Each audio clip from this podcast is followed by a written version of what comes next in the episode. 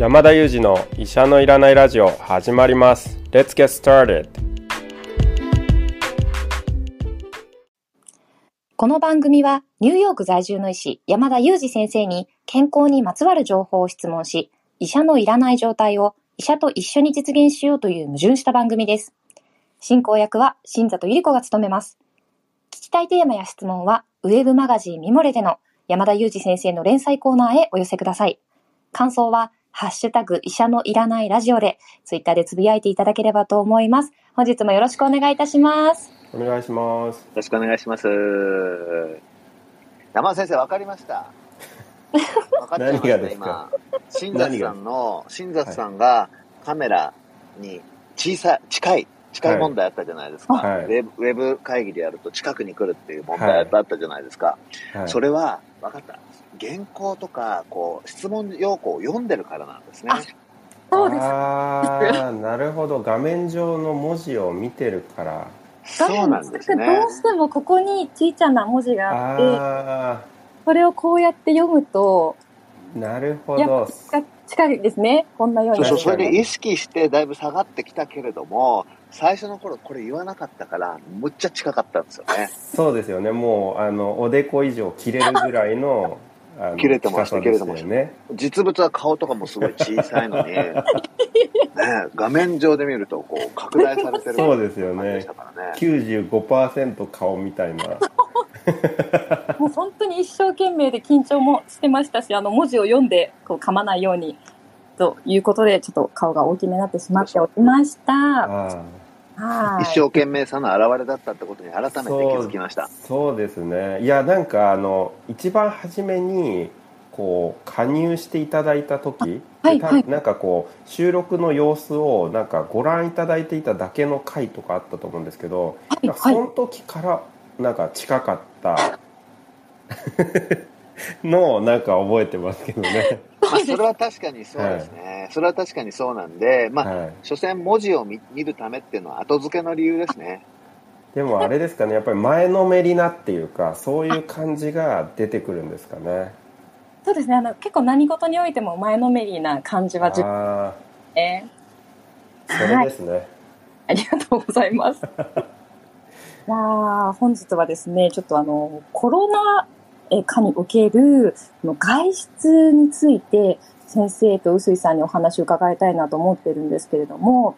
あの、私自身は、あの、お出かけがすごく大好きで、まあ、海外旅行も本当に好きで、でも、やっぱりコロナになってから海外行けてないですし、この国内でも、以前のように思い立ったらすぐにこうどこかに行くみたいなことがちょっとできなくなってしまって、もうなんて言ったらいいんでしょう。ちょっとこう、こもりがちとはいきませんが、ちょっとくすぶりがあるんですよね。もっと出かけたいなっていう。で、あの、親戚とかも、その高齢の親戚がコロナになってからお出かけなくなって、外食もしなくなったみたいな話を聞いていると、まあ、あの、気をつけながらも、どうにかならないかな、なんて思ったりしてるんですね。なので、ちょっとこう、もう少し、どういうふうに私たち一般生活者したらいいのかな、お出かけという点でっていうところも、先生にちょっとお伺いしたいなと思っているんですけれども。なるほどそうですよね多分そこで悩んでる方結構多いんじゃないかなと思っていてまあちょっとそこの辺りの周りの話をできればなと思うんですけれどもあのまあ少なくとも今月までは何かしらのこう特に海外旅行ということにおいては何かしらのこう社会的なこうルール制約みたいなものも大きくてですね例えば私が入国する時も72時間以内の陰性証明書でしかも医師のサインがある証明書を提出しなければならないというようなあの問題があってでこれなかなかこう異国の地でこう医師に診察を受けてサインをもらうとかですねあるいはま陽性に出ちゃった時にそれが手に入らないので帰れないとかですね、ま、そういったかなり大きな制約があったので、まあ、そういうでもそういう意味でも海外旅行は難しいっていうような感覚をお持ちの方が多かったんじゃないかなと思うんですけども、まあ、朗報としては来月からですね9月4日か5日からだったと思うんですけども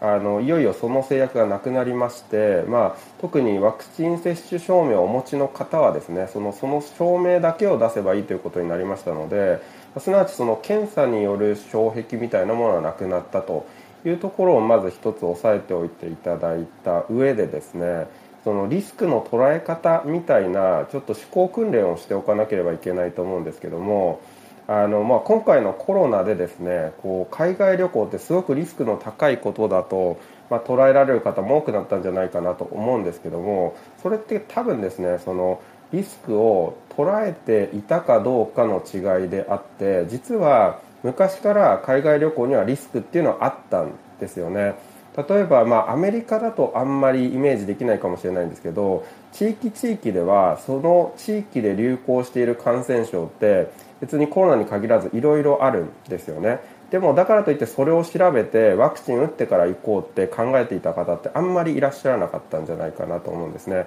でリスクは常に存在してきたんですけれども意識されていなかったあるいは知らなかったっていうことだと思うんですね。でもうちょっと身近なリスクで言えば現地で怪我をして病院に運ばれるとか、まあ、そういうリスクもあったでしょうしリスクってま常にあったと。でその中でもう一つ新しいリスクが一つ加わったというだけだと思うんですよね。でそんな中でリスクを上回ってこの経験をしたいとかこれを楽しみたいと思えるからこそ、まあ、旅行に行くっていうことだと思うんですけどもその天秤の中にリスク側に1つだけ加わったと。でそのリスクっていうのはもちろん2020年にはとっても大きかったので、まあ、国としても国境を閉めなきゃいけないぐらいの大きさだったわけですけれども、まあ、こうやってワクチンが普及して治療薬も作られてまあ、現状ではリスクっていうのはもう本当に日に日に下がっているような状況の中で、まあ、この下がった新しい追加のリスクをどう捉えるかみたいなところだと思うんですね。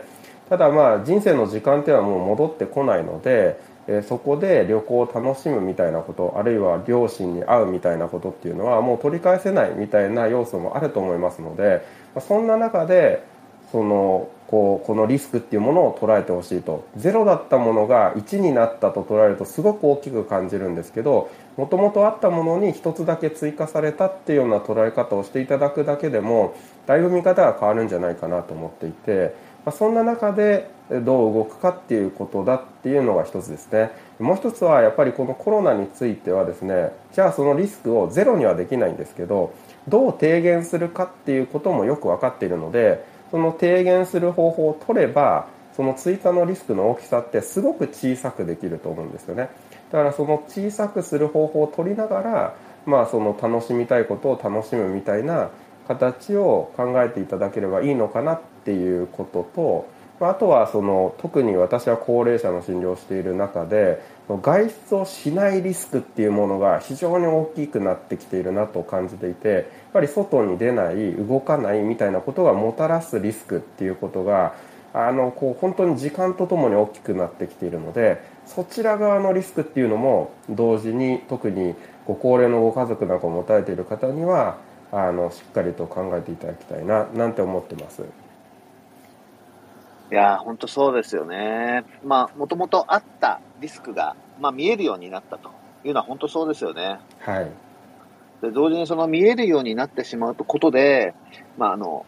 特にまあ過剰に心配したり、まあ、あるいは心配がちょっと少なくなりすぎちゃったり、その適度な心配っていうのがまた難しいですよね。そうですよね。でも僕そこで、なんかこの、山田先生がこの間出した最高の老後の中の第5章がすごく聞くなと思うんですけど、あの、第5章って結構すごくあの、いろんなとこで、あの、つぶやかれたりして、評判になったのは、まあ自分にとって何が大切かを知っておくっていう章なんですよね。だから、あの、どうしてもここで会わなければならない人がいるならば、それはリスクがあったとしても行くしかないだろうし、まあそうじゃなければ後回しにするって判断もあるだろうし、それ結局自分でこう何が大切かに沿って決めていくしかないなと、私思いましたね。うん。いや、なんかお話すごく、あの、天秤のお話がすごく印象に残りました。元からあったリスクにコロナっていうものが一つ、まあ、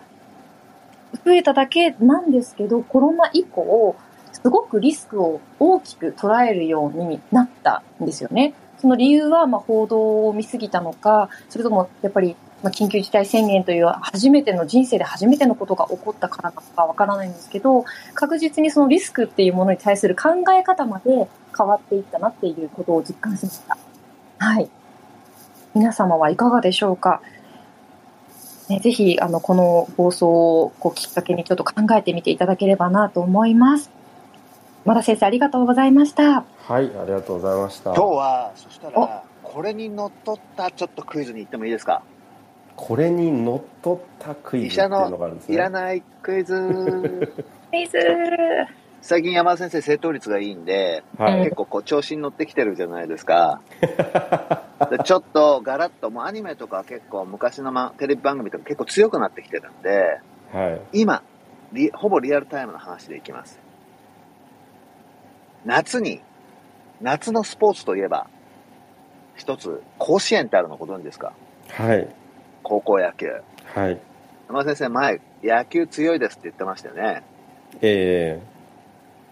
で、あのーこの